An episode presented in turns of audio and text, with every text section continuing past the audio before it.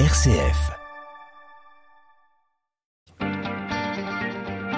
9h, 11h, je pense donc j'agis avec Melchior Gormand. Dur dur d'échapper au phénomène du Beaujolais nouveau, célébré dans de nombreux bars et restaurants entre hier et ce soir. C'est vrai que la consommation d'alcool est souvent synonyme de célébration, de détente et de convivialité. Mais attention au verre de trop. En France, près d'un quart de la population dépasse le seuil de consommation, c'est-à-dire plus de 10 verres par semaine. Et le risque, vous le connaissez, c'est l'alcoolisme. Une véritable addiction qui peut assombrir la vie de ceux qui en sont affectés, euh, la stabilité de leurs relations familiales et amicale, leur performance au travail et bien sûr leur santé mentale et physique. D'ailleurs, pour en visualiser les dégâts, notons que l'alcool est responsable directement ou indirectement de plus d'une soixantaine de maladies et surtout que sa consommation excessive est à l'origine de près de 50 000 décès chaque année en France. Alors, disons-le franchement, hein, prévenir ces addictions, c'est répondre à un problème de santé publique largement répandu. Ce matin dans Je pense donc j'agis, je vous propose de regarder comment lutter contre l'alcoolisme, comment promouvoir une consommation responsable et quelles stratégies mettre en place? On va en discuter autour de la table avec nos, invités et sans alcool. Pensons également aux proches de personnes alcooliques, familles, amis, car lorsque l'alcoolisme s'installe dans la vie d'un être cher, c'est tout un équilibre qui s'effondre. Comment prendre soin de ses proches, presque victimes collatérales de cette addiction? Comment les écouter et les accompagner? Ce sera dans la seconde partie de l'émission à 10h. Soyez les bienvenus en direct avec vos témoignages. Vous avez été alcoolique Venez témoigner, nous raconter comment vous avez vécu cette addiction, comment vous vous en êtes sorti et puis quel message pourriez-vous faire passer à celles et ceux qui nous écoutent et qui ne sont peut-être pas loin du verre de trop? On vous attend au 04 72 38 20 23 par mail à l'adresse direct.rcf.fr ou dans le groupe Facebook Je pense donc j'agis. Je pense donc j'agis 04 72 38 20 23. Et je vous présente nos deux invités avec nous dans cette première partie. Bonjour, docteur Michael Bazin. Oui, bonjour. Merci d'être avec nous sur RCF. Vous êtes directeur de l'unité addictologie au centre hospitalier d'Allo. Ça se trouve dans les Bouches du Rhône. À vos côtés, docteur Bernard Basset. Bonjour. Bonjour. Bienvenue dans cette émission et merci à l'équipe de Radio Notre-Dame qui vous accueille ce matin. Vous êtes euh, médecin, spécialiste en santé publique et président de l'association Addiction France. On va dans un instant revenir sur euh, cette association qui est très ancienne, hein, euh, en, tout cas pour sa première version. un mot peut-être, et, et, ça va être vraiment l'objet de cette émission, et il va falloir qu'on entre directement dans le sujet, docteur Bernard Basset. Qu'est-ce que c'est l'alcoolisme? Alors l'alcoolisme, c'est la dépendance à l'alcool. Littéralement, ça veut dire que on consomme de l'alcool sans pouvoir euh, arrêter, sans pouvoir de faire de pause. On ne maîtrise plus sa consommation. On est induit à, à reconsommer sans arrêt, euh, sans, sans pouvoir se maîtriser. C'est la, la perte de contrôle dans la consommation qui caractérise l'addiction à l'alcool. Hmm. Docteur Michael Bazin, d'un point de vue euh, vraiment euh, médical et, vu comme vous êtes directeur de l'unité addictologie, euh, je pense que c'est un sujet que, que vous connaissez bien. L'alcoolisme en, France, si on doit faire un état des lieux, est-ce qu'il touche plus les hommes que les femmes? Alors justement, c'est un des éléments qui a évolué sur les, les 30 dernières années, puisque le mix homme-femme est devenu euh, de l'ordre de 50-50 dans les services d'addicto. On, a encore une très légère majorité, euh, euh, une très légère majorité sur les, pour en faveur des hommes, mais qui est vraiment de l'ordre de 60-40 en faveur des hommes. Hmm. Je parlais de ces seuils de consommation, euh, d'ailleurs, dans, mon introduction, en, disant que euh, le seuil de consommation, il y en a plusieurs, je crois, mais plus de 10 verres par semaine. Est-ce que c'est toujours, c'est toujours le cas? Alors, le, message qu'on passe aujourd'hui, euh, concrètement, au quotidien, c'est deux verres, deux unités standards d'alcool maximum par jour qu'on n'est pas obligé de prendre, et deux jours par semaine sans consommation d'alcool. Euh, sans aucune consommation d'alcool. Donc c'est même moins que ça. Euh, ce, ce, sont les critères euh, actualisés de la modération et qu'on applique aux deux sexes, aussi bien aux hommes qu'aux femmes, puisqu'il n'y a pas encore si longtemps que ça, on faisait une petite différence entre les hommes et les femmes, ce qui n'est plus le cas aujourd'hui. Hmm. En tout cas, ce qu'on entend, c'est que l'alcoolisme, c'est une maladie euh, à part entière. Euh, Bernard Basset, c'est pour ça que vous vous mobilisez, vous, depuis tant d'années, euh, sur, sur, la question de, de l'alcoolisme. Alors, si on revient sur cette association Addiction France, elle a été créée il y a, il y a, de nombreuses années, même de nombreux siècles, par deux personnes. Et dès que je vais citer les noms, je pense que nos auditeurs vont les reconnaître. Louis Pasteur, Claude Bernard, deux membres de l'Académie de médecine, qui déjà, à l'époque, euh, s'alertaient sur la consommation excessive d'alcool oui, c'était en 1872 hein, que Louis Pasteur, qui est bien connu, puis Claude Bernard, qui est très important pour la médecine parce que c'est le père de la médecine scientifique. Aujourd'hui, on dirait la médecine par l'épreuve.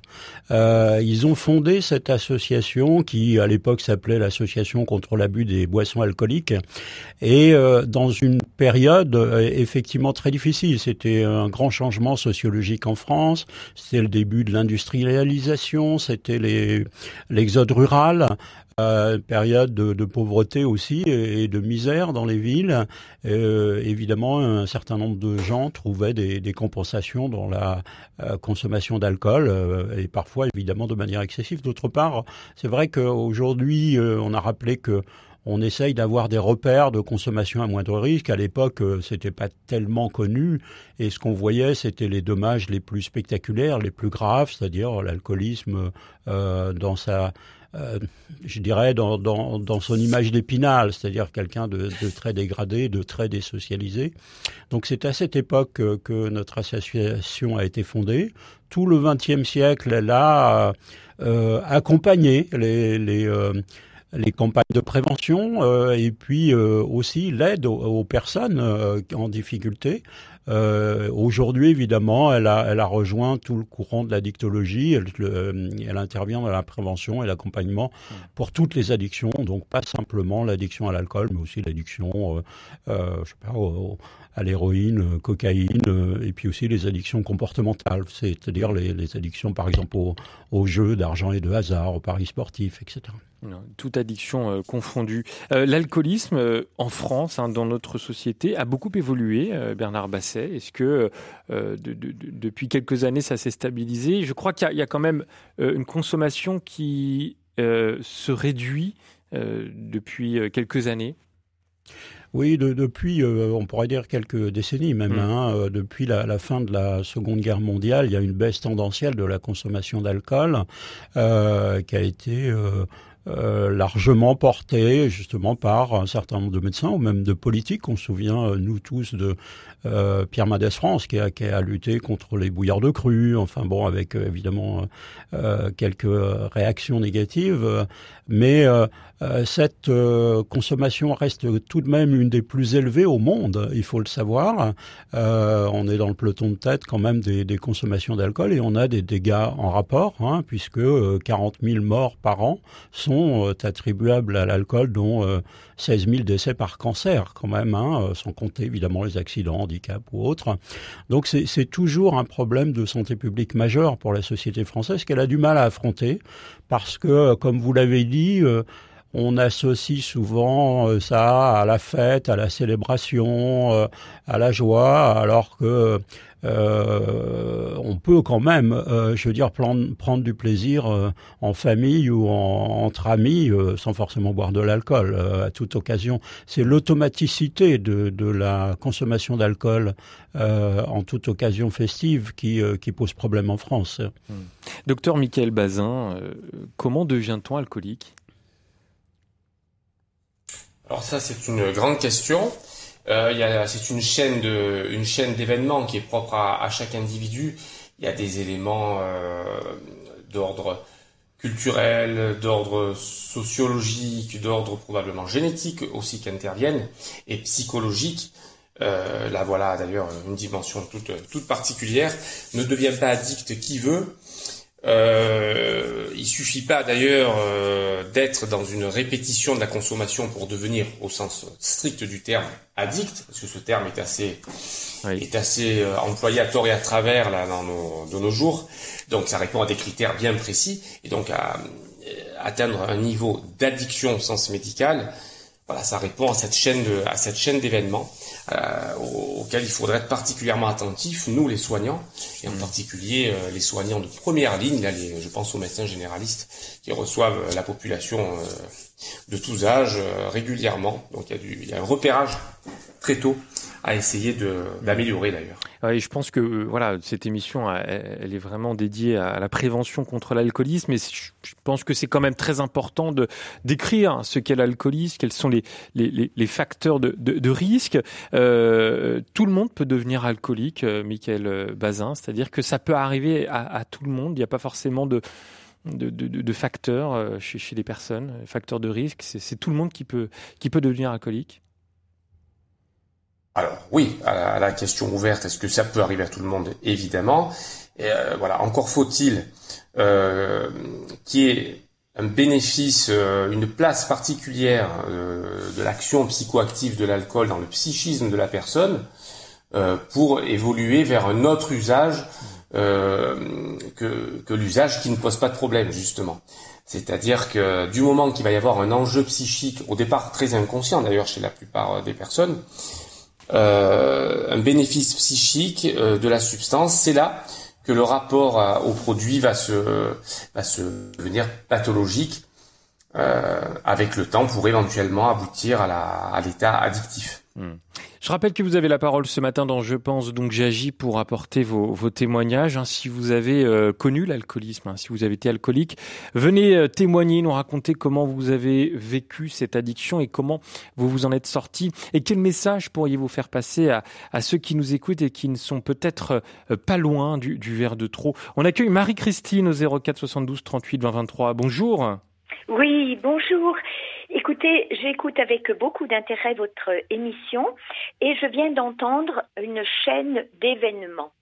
Oui, pour euh, ma maman, euh, qui a été euh, alcoolique pendant 18 ans, il y a eu une chaîne d'événements. D'abord, elle a eu quatre enfants en 10 ans, habitant un petit appartement à Lyon. Elle a été très vite dépassée par l'arrivée de ses enfants, le travail difficile de mon papa qui était souvent absent, il y a eu un ensemble d'événements.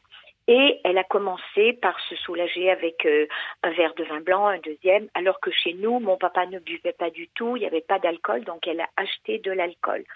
Et nous étions quatre enfants à la maison, et c'est très très difficile quand on a une maman alcoolique, c'est-à-dire qu'elle fait plus les repas, elle fait plus, donc voilà, ça a été très très compliqué. Mmh. Alors quand j'ai entendu aussi le, le mot l'alcool, c'est lié, ça donne de la joie, et nous, ça a été que du malheur ça a été que des drames, ça a été que des coups, ça a été que des paroles euh, dévalorisantes pour nous enfants que nous étions. Voilà. Donc, après avoir bu pendant euh, très longtemps, en 1975, je venais de donner la vie à mon premier fils, Vincent, et j'ai reçu euh, cette parole Tu donnes la vie et tu laisses mourir ta mère. Donc, maman était dans un état lamentable. J'avais quitté la maison et j'ai pris contact avec la Croix d'Or et c'est à partir de, de, cette rencontre avec cette, entre, cette euh, association que euh, j'ai décidé de prendre tout en main pour faire soigner maman. Donc, ça a été avec l'aide de la Croix d'Or. Je le dis bien, toute seule, ça aurait été pas possible. Et donc, elle a été euh, euh, envoyée, où ça a été quand même très très compliqué pour qu'elle accepte de partir. Ça a été très très compliqué. Et donc, elle est partie dans un, lieu de, soins à Tain-l'Hermitage, dans la Drôme. Oui. Et là, elle a fait trois mois de désintoxication et de soins psychologiques, de tout ça, voilà. Et euh, elle a été, elle a refait une petite rechute en sortant, en, quelques temps après, mais elle a été guérie. Et ce que je veux dire, c'est que après, euh, après, elle a vécu 57 ans puisqu'elle est décédée cette année à 104 ans et demi. Donc je veux dire qu'on peut s'en sortir. Alors hmm. plusieurs événements. D'abord, il faut être soigné convenablement. Après, il faut une famille qui entoure et qui dit maman était malade. On l'a soignée d'une maladie. Elle a été complètement guérie. On a pu très très peu évoquer cette maladie avec elle jusqu'à la fin de sa vie. Elle disait seulement heureusement que j'ai eu sur ma route des personnes qui m'ont sorti hmm. de là. Merci beaucoup, merci vraiment Marie-Christine d'avoir pris le temps de nous raconter ses souvenirs et, de témoigner dans, Je pense donc j'agis. Docteur Bernard Basset, il y, a, beaucoup de choses euh, vraiment intéressantes. Euh, ce, côté alcool mondain, hein, c'est ce que vous avez dit d'ailleurs euh, tous les deux, c'est-à-dire que l'alcool peut rendre joyeux à un moment, mais comme a dit Marie-Christine, il peut aussi apporter beaucoup de malheur. Oui, alors le témoignage est très intéressant de, de Marie-Christine parce que euh, d'une part, euh, elle décrit effectivement la, la manière dont, dont, sa mère peu à peu s'est enfoncée dans, dans, dans, la maladie, mais elle décrit aussi très bien la manière dont on peut s'en sortir. Elle a fait appel à, à une association, bon, euh, c'est Croix d'Or, il y en a d'autres, hein, euh, qui, qui, est devenue sont alcool assistance d'ailleurs. Hein, voilà, qui qui sont des mouvements d'entraide, c'est-à-dire dans des personnes qui ont euh, autrefois souffert de leur consommation, qui ont réussi à s'en sortir et qui viennent en aide aux personnes qui souffrent encore, qui apportent euh, leur expérience pour aider à, s'en sortir. Et donc, euh, effectivement, Marie-Christine a eu, a une bonne démarche de s'adresser à des personnes compétentes qui l'ont adressé d'ailleurs à des médecins. Parce que c'est très difficile de s'en sortir euh, seul, euh, très clairement. Donc, euh, elle a bénéficié à la fois d'un entourage familial qui s'est préoccupé d'elle, hein, Marie-Christine s'est préoccupée de sa mère, un mouvement d'entraide qui pouvait euh, apporter toute son expérience de la maladie personnelle, et puis des médecins qui, qui ont aidé à à, s'en sortir. Donc c'est euh, là, vous avez parlé de, de chaînes qui entraînent dans, dans l'alcoolisme. Là, là, on est plutôt dans une chaîne d'entraide qui a été euh, parfaitement efficace. Alors, ce qu'il faut savoir, c'est que bon, elle, a été euh, guérie, si j'ose dire, puisqu'elle a, elle a vécu très longtemps après sans, sans consommation d'alcool. Euh, c'est, la plupart du temps, c'est difficile de s'en sortir. Il y a parfois des rechutes, et pour l'entourage, ça peut être compliqué, mais il faut savoir euh, s'inscrire dans la durée. Hmm. Euh, docteur Michael Bazin, à travers le, témoignage de Marie-Christine, on entendait aussi cette, notion de d'alcool mondain, et, je crois que c'est vraiment, ça devient très important d'essayer de, prévenir cet alcoolisme mondain. Oui, par rapport à ce témoignage et à votre question, j'essaie de d'associer les deux. Bon, la, maladie, euh, la maladie addictive, notamment hmm. alcoolique, donc sur un plan strictement médical, c'est une maladie du cerveau. Sur un plan euh, plus euh, psychologique, c'est une maladie des émotions. Et euh, face aux fameux événements, parfois donc de vie, parfois spectaculaires, évidents à comprendre sans, sans, grandes explications, parfois beaucoup plus intimes, beaucoup plus larvés chez les, individus, donc le cortège des émotions négatives que ça va générer, produit va avoir pour euh, la consommation va avoir pour objectif de les, de les mettre à distance ces émotions négatives. Et c'est tout le mécanisme qui s'installe peu à peu face aux événements euh, difficiles qui ont des répercussions sur ces fameuses émotions. Ça c'était pour euh, pour répondre à, en partie au témoignage de Marie-Christine.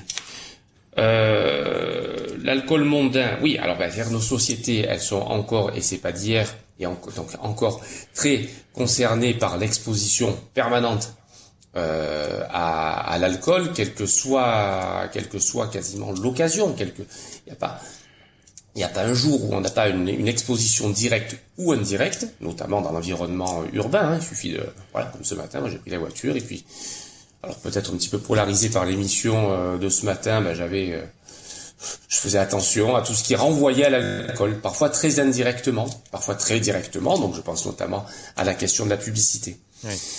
Euh, nos sociétés, elles, fonctionnent avec l'alcool depuis toujours, ça remonte à la préhistoire.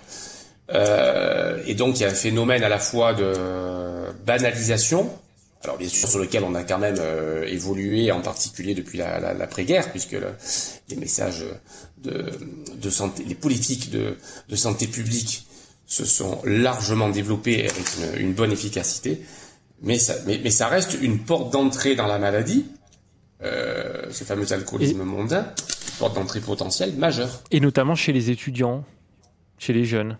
Ah ben oui. Ah ben oui. Et bien évidemment. Alors là, les jeunes, c'est le grand sujet de la prévention parce que ça sera beaucoup plus facile de ne pas rentrer dans la maladie que d'en sortir. C'est une maladie, comme euh, le docteur Basset le disait tout à l'heure, qui est tenace, qui est chronique, donc euh, elle va s'inscrire dans le temps, d'autant plus que l'addiction sera donc sévère, évidemment.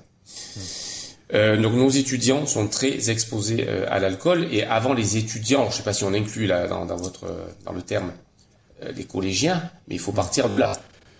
Voilà. La réalité, c'est que les premiers contacts, surtout s'il y a des facteurs de risque psychologiques chez les tout jeunes, chez les préadolescents, c'est dès la sixième euh, qu'il peut y avoir des premières expérimentations de l'alcool et qui n'ont pas que valeur d'expérimentation, qui, ne viennent pas que servir la curiosité, la recherche de l'expérimentation propre à cet âge-là. Ça peut aussi servir déjà euh, des, mécanismes psychiques qui seraient déjà pathologiques et le lit de l'addiction. Hmm. Est-il vrai, parce qu'il y a beaucoup d'idées reçues sur la consommation de l'alcool chez les jeunes, est-il vrai que les, jeunes boivent plus que, les adultes ou peut-être plus vite? Le il y, a, bon, il y a le fameux comportement de binge drinking. C'est vrai que le mm. binge, il est assez est, euh, répandu parce que ça répond ouais. aussi à des, à des défis. Oui, pardon. Le, le binge euh, drinking, c'est-à-dire c'est cette manière de, de boire oui. très rapidement? Oui. Oui, ben ça, ça a deux, ça a deux objectifs. Hein. C'est, euh, c'est d'abord d'expérimenter euh, sur donc un temps court, à une époque où on est dans l'immédiateté, de la recherche des sensations euh, largement favorisées euh, par tout ce qui nous entoure, les réseaux sociaux en particulier, donc les jeunes en particulier, effectivement, de, de ressentir vite et fort quelque chose, ça, euh, ça répond au formatage d'aujourd'hui.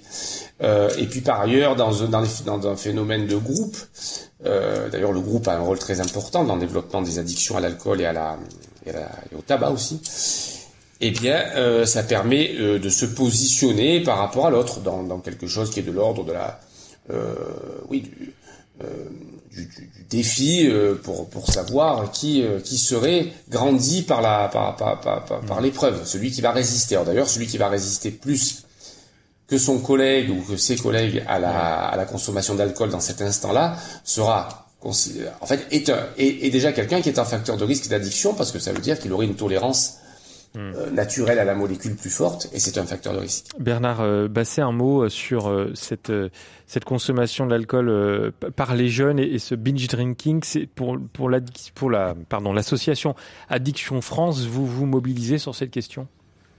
Oui, bien sûr. C'est euh, vrai que c'est euh, une façon de consommer pour les jeunes qui est particulièrement euh, à la fois spectaculaire et dangereuse. Hein. C'est euh, bon, il y a euh, des études sur euh, l'effet du binge drinking, c'est-à-dire la consommation d'alcool très forte dans un moment très court, consommation d'alcool qui peut avoir des effets sur le sur le cerveau mmh. dont on ne sait pas encore s'ils se maintiennent ou pas. Enfin bon, il y a, y a des études en cours. Non, c'est effectivement, c'est les, les, jeunes sont, comme l'a dit le docteur Bazin, c'est la cible prioritaire parce que plus euh, plus on rentre tard dans la consommation d'alcool, euh, plus on a de chances de ne pas euh, rentrer dans la maladie, si j'ose dire. et on sait qu'il y a des facteurs culturels aussi qui euh, font qu'on est confronté à la consommation d'alcool. Bon, dans les euh, fêtes familiales, euh, dans certains milieux, c'est c'est admis que c'est une sorte de rite de passage de, de, goûter de l'alcool, et c'est évidemment très défavorable. je pense que on a tous intérêt à, à, faire passer le message que la consommation d'alcool par les jeunes, pour un cerveau qui n'est pas encore arrivé à maturité c'est particulièrement mmh. dangereux. Donc euh, euh, c'est évidemment une cible prioritaire de la prévention. Mmh. J'aimerais qu'on accueille euh, Michel du, du Morbihan 04 72 38 23. Bonjour Michel. Bonjour à vous Melchior et bonjour à vous docteur. On vous écoute. Bonjour. Alors, ayant connu euh, dernièrement seulement depuis quelques mois un avocat qui s'était proposé à m'aider pour une affaire familiale. Je n'ai pas décelé, bien entendu, euh, que ce monsieur était addict à l'alcool. Oui. Ce n'est que par la suite ben, que ça a été dévoilé. Nous sommes devenus terriblement amis parce qu'il sait que je l'aide sur ce plan c'est un monsieur qui est quand même, qui a passé la soixantaine, et nous sommes devenus amis avec sa compagne également. Il n'arrive pas à arrêter cette, euh, cette addiction à l'alcool, malgré tous les efforts que nous déployons avec sa compagne et moi, Et nous avons passé ce week-end dernier, on peut dire ensemble, à essayer et à le dissuader, parce qu'il a passé une semaine complètement atroce, où sous l'emprise de la boisson, il est parti même mmh. en, boîte de nuit, dépenser à tort et à travers euh, son, son argent là-dessus. Il est revenu dans un état pitoyable pour ce samedi et dimanche. On a essayé de le maintenir dans la bonne voie, mais il s'est éclipsé encore euh, tout un matin pour aller de 9h à 13h euh, dans un café et revenir dans un état pitoyable où on a essayé de l'aider. Et, Michel, on, a bien entendu votre témoignage. Merci euh, vraiment d'avoir pris le temps euh, de nous appeler ce matin avec cette volonté d'aider votre ami. On va continuer d'en discuter avec nos invités, Michael Bazin et, Bernard Basset, dans, dans un instant. Une émission consacrée, vous l'entendez, à, l'alcoolisme, avec toujours vos appels au 04 72 38 20 23, vos mails, vos témoignages également à l'adresse direct.rcf.fr ou alors dans notre groupe Facebook. Je pense donc j'agis. À tout de suite.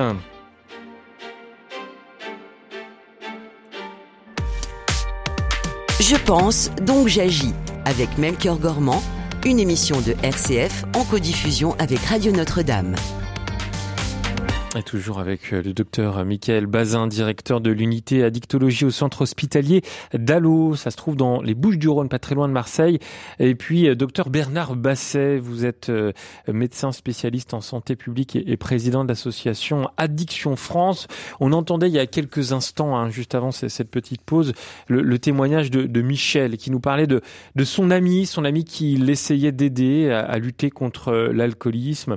il y met, je cite, toutes ses il a la volonté, mais pas la capacité. Comment on, peut aider? Parce que des, des, proches comme ça, peut-être, euh, ça, peut vraiment correspondre à des, parcours de vie de nos auditeurs. Qu'est-ce qu'on peut conseiller à Michel Bernard Basset ben, je crois qu'il faut qu'il euh, aborde le sujet d'une part avec son ami, euh, qu'il l'aborde avec euh, bienveillance, compréhension, sans le culpabiliser, mais en lui faisant, en lui expliquant le plus amicalement possible que il a un, souci euh, avec son comportement, avec sa consommation d'alcool, euh, que la meilleure manière c'est euh, de s'en occuper, qu'il recevra toute l'amitié de ses proches, mais qu'il est absolument nécessaire qu'il qu'il consulte et qu'il se fasse aider. Donc mmh. il y a des il y a des médecins comme le docteur Bazin ou d'autres, hein, selon l'endroit où il habite, qui peuvent l'aider peu à peu à, à, se prendre en charge euh, et à sortir de, de son addiction. Hmm. Mais euh, il est très important d'en parler quand on est un proche, euh, d'en parler avec bienveillance pour conseiller une entrée dans, dans le soin.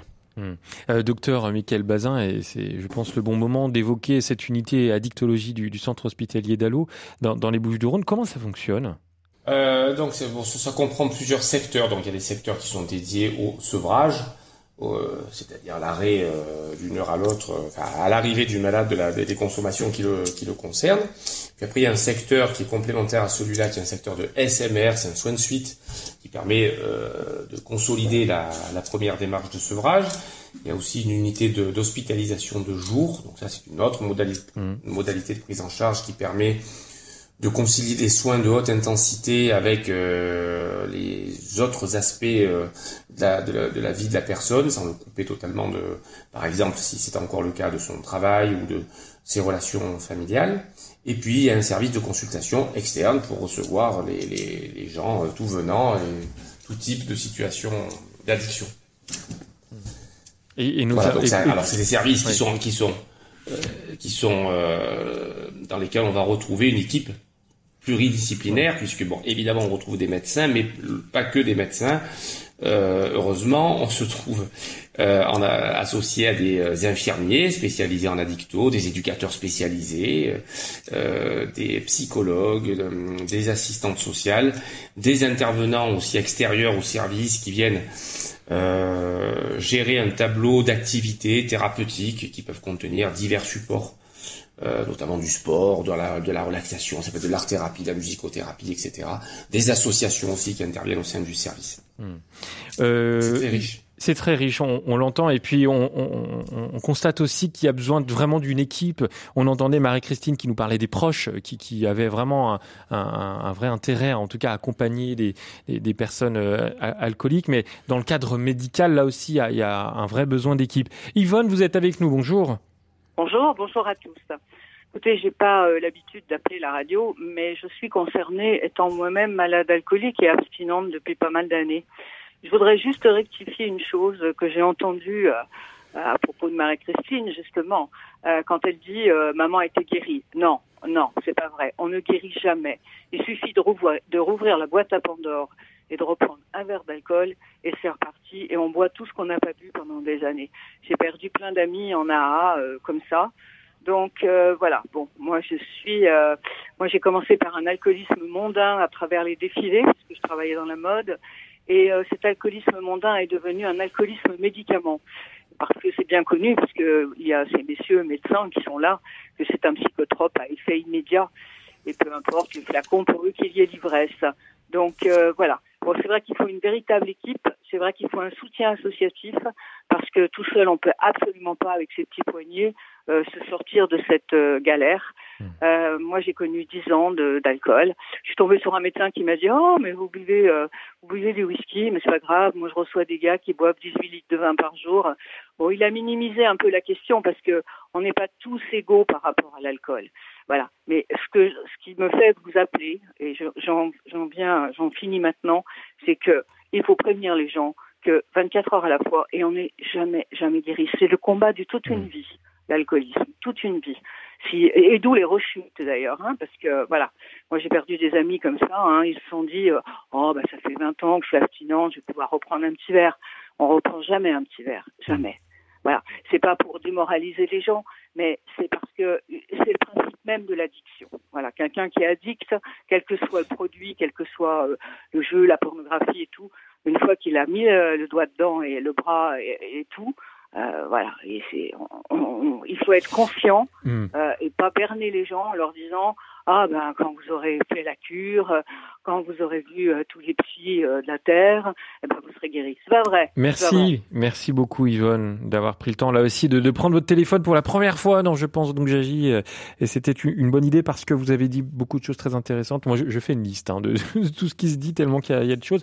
docteur Bernard Basset, est-ce qu'on guérit, est-ce qu'on peut guérir de l'alcoolisme?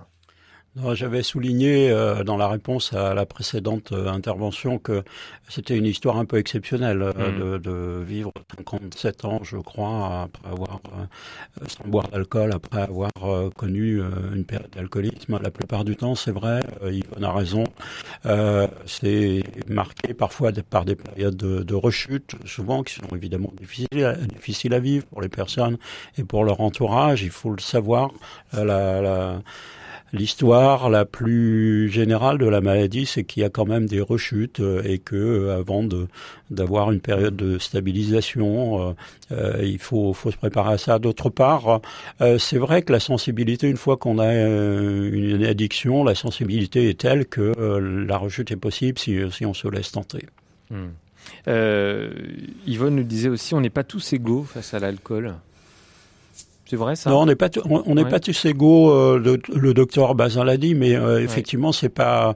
Euh, on n'a pas de, de, grille prédictive pour savoir qui qui est plus susceptible de, de tomber dans, dans une addiction. donc, c'est vrai que certains, pour des raisons génétiques, culturelles ou autres, seront plus sur cette pente-là. Mais ce qu'il faut euh, ce qu'il faut savoir, c'est que euh, les, les, mesures de prévention sont générales, même si euh, on sait qu'on n'est pas tous égaux. Je veux dire, le, les conseils qu'on peut donner sont les mêmes, c'est-à-dire essayer d'avoir des, des, repères de consommation à moindre risque. C'est pas des seuils. Hein. Vous avez parlé de, de seuil, parce que la, la, notion de seuil voudrait dire qu'en dessous du seuil on risque rien, au-dessus du seuil on risque beaucoup. C'est pas le cas. L'alcool est jamais bon pour la santé, et ce qu'on essaye de donner, c'est des repères de consommation à moindre risque. Et le fait de ne pas boire pendant deux jours par semaine euh, signe le, fait qu'on maîtrise sa consommation, qu'on peut s'en passer au moins pendant deux jours. Hmm. Docteur euh, Michael Bazin, euh, Yvonne évoquait également le, les rechutes qui peuvent être vraiment euh, dévastatrices pour, pour la santé des, personnes. Est-ce qu'elles sont toujours violentes, ces rechutes, quand malheureusement il y a rechute? Elles, le, sont souvent. Bon, là encore, il n'y a rien de systématique parce qu'on l'éventail des, gens, de leur, de, leur, parcours avant d'être malades et de leur parcours, s'ils le sont devenus, leur parcours de soins ensuite est vraiment très très très très variable. Alors ça reste quand même euh, un élément caractéristique d'une maladie grave et chronique, qui est l'addiction. C'est-à-dire comme toutes les autres maladies graves et chroniques, elles vont s'inscrire dans le temps et potentiellement se remanifester, euh, et notamment si, et ça c'est un point à soulever, parce que c'est très en lien avec ce qu'on vient de dire tous, si le suivi le suivi, alors ça peut prendre plein de formes, hein, médicales, psychologiques ou entre autres, euh, ne s'inscrit pas suffisamment longtemps. Et, il faut savoir d'ailleurs le remettre en place. Pour les gens qui connaissent l'abstinence euh, ou, une phase euh, durable de, contrôle de leur consommation, si jamais vient ensuite un moment de déstabilisation, il faut savoir, et, on leur donne les moyens de le savoir, comment se remettre dans ce suivi pour justement minimiser, stopper éventuellement la fameuse reprise de consommation, la rechute. Euh, quand un cerveau humain a connu l'état addictif, il faut s'imaginer la chose un peu de la manière suivante, ça laisse une espèce de cicatrice cérébrale, et on comprend facilement, si on fait des métaphores un peu faciles mais qui sont très pédagogiques, que comme d'autres cicatrices de quelque chose qui a été très traumatisant pour le corps, ben, si on vient le titiller, par exemple émotionnellement, quelque chose qui ne va pas, charge la personne émotionnellement, ça peut rapidement, euh, le, système euh, de la consommation peut rapidement du coup se réactiver. Comme un stress euh, post-traumatique. Oui, oui, voilà. En tout cas, ça laisse des marques. Hein. C'est pas des, des, marques alors qui se voient pas quand on regarde la personne, mais qui sont donc intracérébrales, qui sont d'ailleurs multiples, complexes, pas toutes connues sur un plan chimique et qui viennent intervenir comme ça dans la balance émotionnelle qui hmm. nous euh, gouverne en permanence. Hmm. Chacun, d'ailleurs. Bonjour Catherine. Oui, bonjour. Vous êtes à Rouen. Oui. Et on vous écoute. Alors il, faut, couper votre. Moi, je suis intéressée évidemment par euh, cette émission sur l'alcoolisme parce que mon mari en a souffert. Il a même fini par se suicider. Et euh, j'entends parler beaucoup de prévention et de soins et de guérison et tout ça et tout ça. Mais euh, le facteur déterminant dans tout ça, c'est la prise de conscience par la personne elle-même qu'elle a un problème avec l'alcool. Or, ça, euh, c'est extrêmement difficile de hmm. reconnaître qu'on souffre d'alcoolisme, parce que c'est très mal vécu sur le plan euh, social. Donc, moi, j'ai jamais pu faire comprendre à mon mari que tous les désagréments successifs qui lui sont arrivés étaient liés à des états alcooliques. Hmm. Et ça, pour, ça, pour moi, c'est vraiment un gros, gros écueil. Merci Catherine, euh, là aussi pour ce témoignage. Docteur Bernard Basset, je, me tourne vers vous. Hein. vous représentez, je le rappelle ce matin, l'association Addiction France. Euh, Catherine qui nous dit qu'une euh, personne alcoolique a, du mal à prendre conscience qu'elle est atteinte de, cette maladie. C'est vrai que dans, des situations pareilles, ça, peut être très difficile de, d'avoir la volonté de se soigner. Oui, c'est vrai que la plupart des gens sont euh, dans une sorte de déni, euh, de déni de leur maladie, euh, qu'on comprend bien. Ça s'est installé progressivement, ça prend une place considérable dans leur vie. Ils ont perdu la, la maîtrise de leur consommation, mais ils ont l'impression qu'ils maîtrisent toujours cette consommation.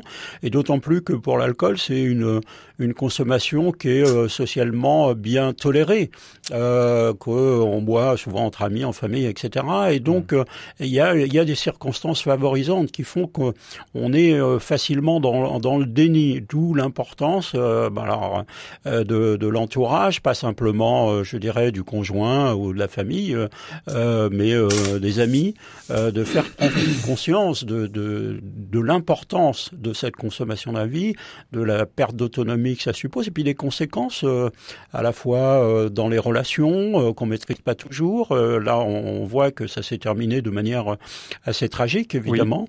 donc, c'est vrai que souvent on est on est dans le déni et la première phase, c'est d'essayer de faire en sorte que de franchir les portes de ce déni. Hmm. Ce matin, on parle de la prévention contre l'alcoolisme dans Je pense donc j'agis. Vous faites comme Marie-Christine, Michel, Yvonne et Catherine. Vous nous appelez au 04 72 38 20 23. Si vous avez été alcoolique, si vous avez connu cette situation, venez nous venez témoigner, nous raconter comment vous avez vécu cette addiction et comment vous vous en êtes sorti et quel message euh, pourriez-vous faire passer à, ceux qui nous écoutent et qui ne sont peut-être pas loin, comme on dit, du verre de trop? 04 72 38 20 23. Vous pouvez également laisser vos témoignages dans le groupe Facebook Je pense donc j'agis.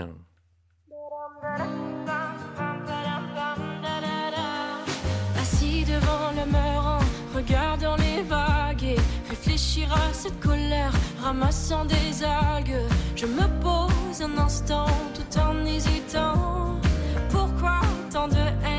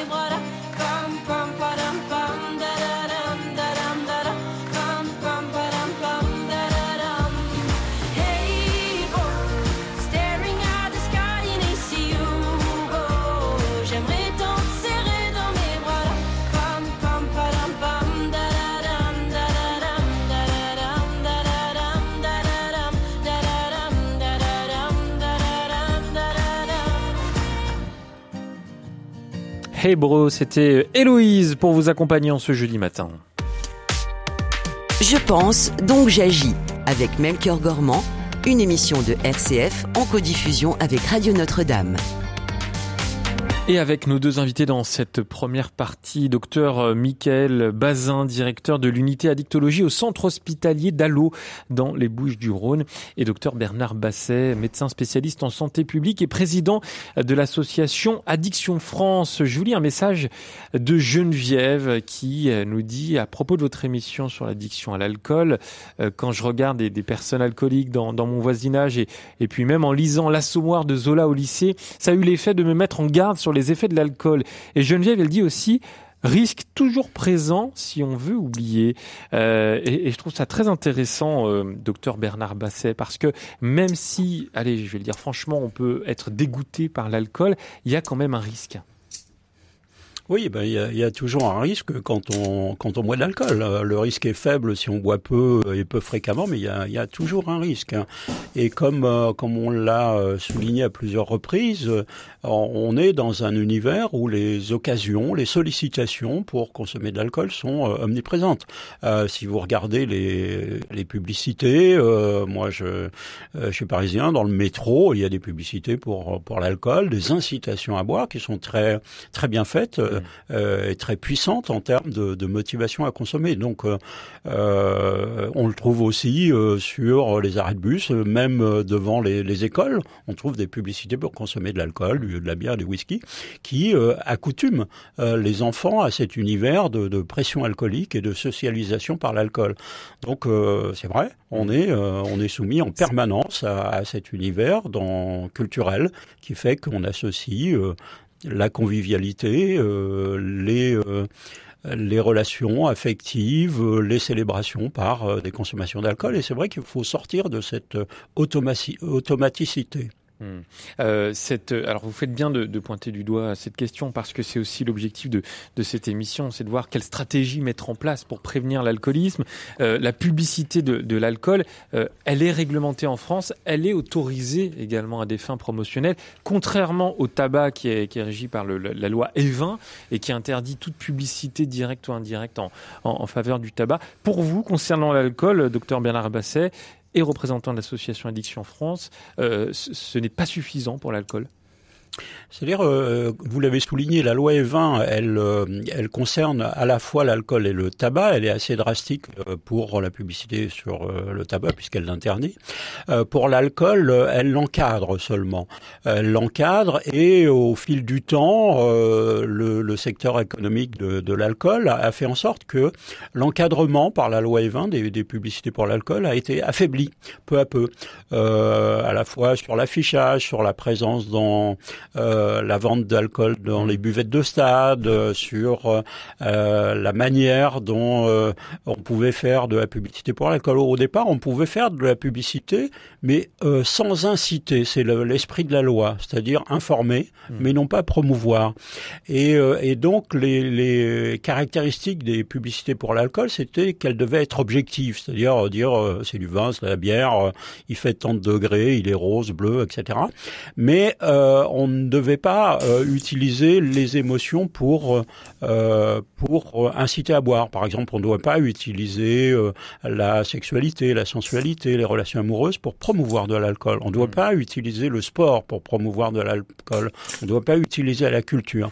Mais évidemment, on a les, les parlementaires qui relaient un secteur économique. On, on, fait en sorte que de desserrer, je dirais, les, euh, euh, le cadre réglementaire initial de la loi E20 euh, sous prétexte de valoriser les terroirs, les métiers du vignoble, etc., euh, pour pouvoir faire une promotion plus plus large. Euh, c'est un combat permanent. Hein, euh, voilà, je, le risque alcool est majeur pour la société française. Les conséquences sont extrêmement importantes. Euh, donc, il serait normal que l'encadrement de la promotion de l'alcool soit à la hauteur euh, des dommages qu'il entraîne. Hmm. La loi E20 euh, qui euh, encadre, euh, vous l'avez dit, à la fois la, cons- le- le- le- le- la publicité autour de, de l'alcool et le tabac, et qui n'a pas été mise à jour, si je ne me trompe pas, depuis 2006. Euh, voilà, et elle a été mise en place en 1991. Euh, votée. Euh, Brigitte, vous êtes à Chinon. Bonjour. Brigitte, est-ce que vous êtes là? Oui, oui, oui, je suis là, Melchior. Alors allez-y. Bonjour. On vous écoute. Oui, alors euh, ben, j'ai connu beaucoup de cas euh, autour de moi et notamment euh, ben, avec mon ex-mari, donc c'est un problème très très grave. Et je pense que je pense que c'est comme l'exemple qu'on a eu tout à l'heure, il faut vraiment prendre le problème, aller faire une cure et aller voir un addictologue. Voilà. Euh, pour le problème de Michel tout à l'heure, l'exemple de ses amis qui essayaient de le sauver, je pense qu'il faut, euh, là, euh, ils peuvent rien faire. hein. Je pense que c'est à lui de décider d'aller en cure. Euh, voilà, bon, parce que euh, c'est très difficile de s'en sortir, très très difficile. Donc euh, voilà, il faut prendre le, le problème à bras le corps, il faut prendre les bonnes décisions, se faire aider, se faire aider par, euh, bah voilà, dictologue, médecin. Éventuellement, s'il faut faire une cure de désintoxication, euh, parce que en fait, c'est l'alcool, c'est une drogue. Ouais. Et, voilà. et c'est bien Mais ce je pense qu'on tombe pas dans l'alcool comme ça par hasard. Je pense qu'il y a des, il faut peut-être voir avec un psychologue ce qu'il y a au fond, quoi. Vous voyez. Merci Ah, Brigitte de, voilà. de, de nous avoir appelé dans, dans Je pense donc euh, j'agis. Il faut peut-être aller voir aussi le docteur Michael Bazin par exemple hein, du côté d'Allo au, au centre hospitalier. Euh, plus, plus sérieusement, euh, docteur Michael Bazin, co- comment fonctionne une cure de désintoxication? Alors, ça, ça- ça fonctionne d'abord par une. Avant d'y arriver, ça fonctionne par une préparation. Parce qu'il faut, tout à l'heure on parlait de cette phase de déni d'inconscience de la situation. C'est très compliqué ça, parce que ça coûte quand même quelques années avant de démarrer des soins, euh, entre 5 et 10 ans probablement, avant que la personne concernée euh, arrive euh, chez son médecin traitant ou directement chez l'addictologue pour demander, pour décrire sa situation et demander des soins. Donc euh, là, je reviens du coup sur cette, sur cette notion de déni là qu'on avait évoquée tout à l'heure. C'est une phase très importante. Une fois qu'elle est franchie, qu'elle commence à être franchir, faut travailler sur la, décul- la déculpabilisation, donner euh, à la personne son statut de, bah, de, de- de malade et puis dans lequel il y a un sens à sa situation. C'est-à-dire que voilà, ça, ça aide beaucoup la déculpabilisation. Ça a un sens, il y a une valeur psychique de l'action de ce produit chez vous, et c'est bien ça qui va être l'objet de la cure. Donc on rentre en cure euh, au bout d'un moment pour faire ce fameux sevrage. Alors ça, le sevrage, euh, en, en- pour, la- pour ce qui est de l'alcool, ça va, ça va, ça va durer 7 à 10 jours. C'est-à-dire, c'est de la médecine. Euh, c'est pas encore d'addicto vraiment. C'est de la médecine qui va s'employer à éviter les complications euh, propres au sevrage d'alcool, qui peuvent parfois être très graves, et à faire un bilan de l'état de santé général de la personne. Voilà. Passé le sevrage, donc on est à, à J10, c'est là finalement que, que commence véritablement le, le questionnement du lien entre la personne et le produit, ou les produits qu'elle consomme, c'est là que commence vraiment la, la dicto. Donc les secteurs que j'évoquais tout à l'heure, les, soins de suite, les centres de post-cure aussi, euh, les hôpitaux de jour, etc., tous les intervenants en addicto, hospitaliers ou pas, vont avoir des rôles très très importants. Pour ce qui est des entourages, on a évoqué les entourages dans certains témoignages. Le problème de l'entourage, euh, c'est un problème ça aussi très difficile parce que, alors, l'entourage, on est dans, dans, dans, dans un monde de, de fait émotionnel quand on est la femme d'eux, le mari d'eux, le copain d'eux, Oui. euh, affectif. Et quand on a un lien affectif, euh, la place à la thérapie, elle, elle est de l'ordre de zéro. Donc on peut être soutenant, c'est un élément important pour le malade, mais on ne pourra probablement pas exercer une action thérapeutique. Donc c'est pour ça que c'est important pour l'entourage de manifester un soutien, une inquiétude, et ça s'arrête là. On ne peut pas avoir enfin, l'idée d'avoir une action thérapeutique. Pour ça, il faut s'en remettre au thérapeute, au pluriel. Hmm. Donc on, l'a entendu à travers tout ce que vous avez dit. C'est très intéressant les, effets vraiment euh, catastrophiques de, l'alcool euh, sur, la personne, sur l'entourage euh, de, de la personne, sur la santé. Qu'est-ce que ça fait l'alcool, euh, docteur Bernard Basset? Qu'est-ce que qu'est-ce que ça détruit? Qu'est-ce que ça impacte? Vous, vous parlez de sur les, les conséquences sur l'entourage ou Non, non, la sur, sur la personne sur la personne alcoolique. Ben, sur la personne alcoolique, euh, c'est vrai qu'il y a quand même un certain nombre de, de maladies somatiques ou psychiques qui sont directement en relation avec euh, avec euh, la consommation d'alcool euh, euh, à haute dose. Ou euh, alors on connaît euh, effectivement les maladies les maladies du foie, hein, les plus connues du genre cirrhose, mais aussi les cancers, les cancers des, des, des voies aérodigestives supérieures, comme on, il y a effectivement un certain nombre de, de maladies psychiques. On a, on a vu euh, euh, de neuropathie. Euh, on peut perdre évidemment le contrôle, mais c'est des formes évoluées que je cite. Hein. On peut perdre le, le contrôle de, de ses nerfs périphériques. C'est une maladie qui attaque un, certain nombre d'organes de manière importante. Les, les, les conséquences de la consommation d'alcool sont multiples hein, sur le sur le corps humain. Hmm. Un dernier mot, peut-être pour finir cette première partie d'émission. C'est terrible, on pourrait en, discuter pendant des heures. Une heure, c'est vraiment frustrant. Euh, quel conseil pourriez-vous transmettre, docteur Michael Bazin, à une personne qui nous écoute, là, maintenant, sur, sur RCF, euh, qui est peut-être pas loin de, passer au, verre de trop? Qu'est-ce qu'on peut lui dire? Que notre système de santé a quand même évolué euh, vers, euh, vers l'écoute et l'accueil, les portes d'entrée, euh, bien qu'on ait encore des progrès à faire, hein, mais les portes d'entrée euh, dans, un système de soins, et c'est pas toujours chez le médecin, d'ailleurs parfois c'est par l'infirmier, parfois euh, ou d'autres intervenants, il faut ne pas hésiter à, à, les, ouvrir ces portes pour venir décrire sa situation. Elle est légitime, sa situation, elle nécessite des soins. On a des moyens aujourd'hui pour, pour accompagner ces, ces démarches. Au plus tôt on le fait, au plus on se donne une, euh, une chance importante de retrouver l'équilibre qu'on a envie de retrouver. Et vous Voilà, le message principal, il, est, il est là. Et vous, docteur Bernard Basser, un, un message? Ah, Moi, je, pen- je passerai un message général, c'est-à-dire de- de- de- d'essayer de, euh, de regarder toutes les situations où on est incité à boire euh, quand on est euh, pour euh, chacun d'entre nous. Et dire, est-ce que c'est vraiment obligatoire que je boive un verre de vin, de bière, etc., à toute occasion?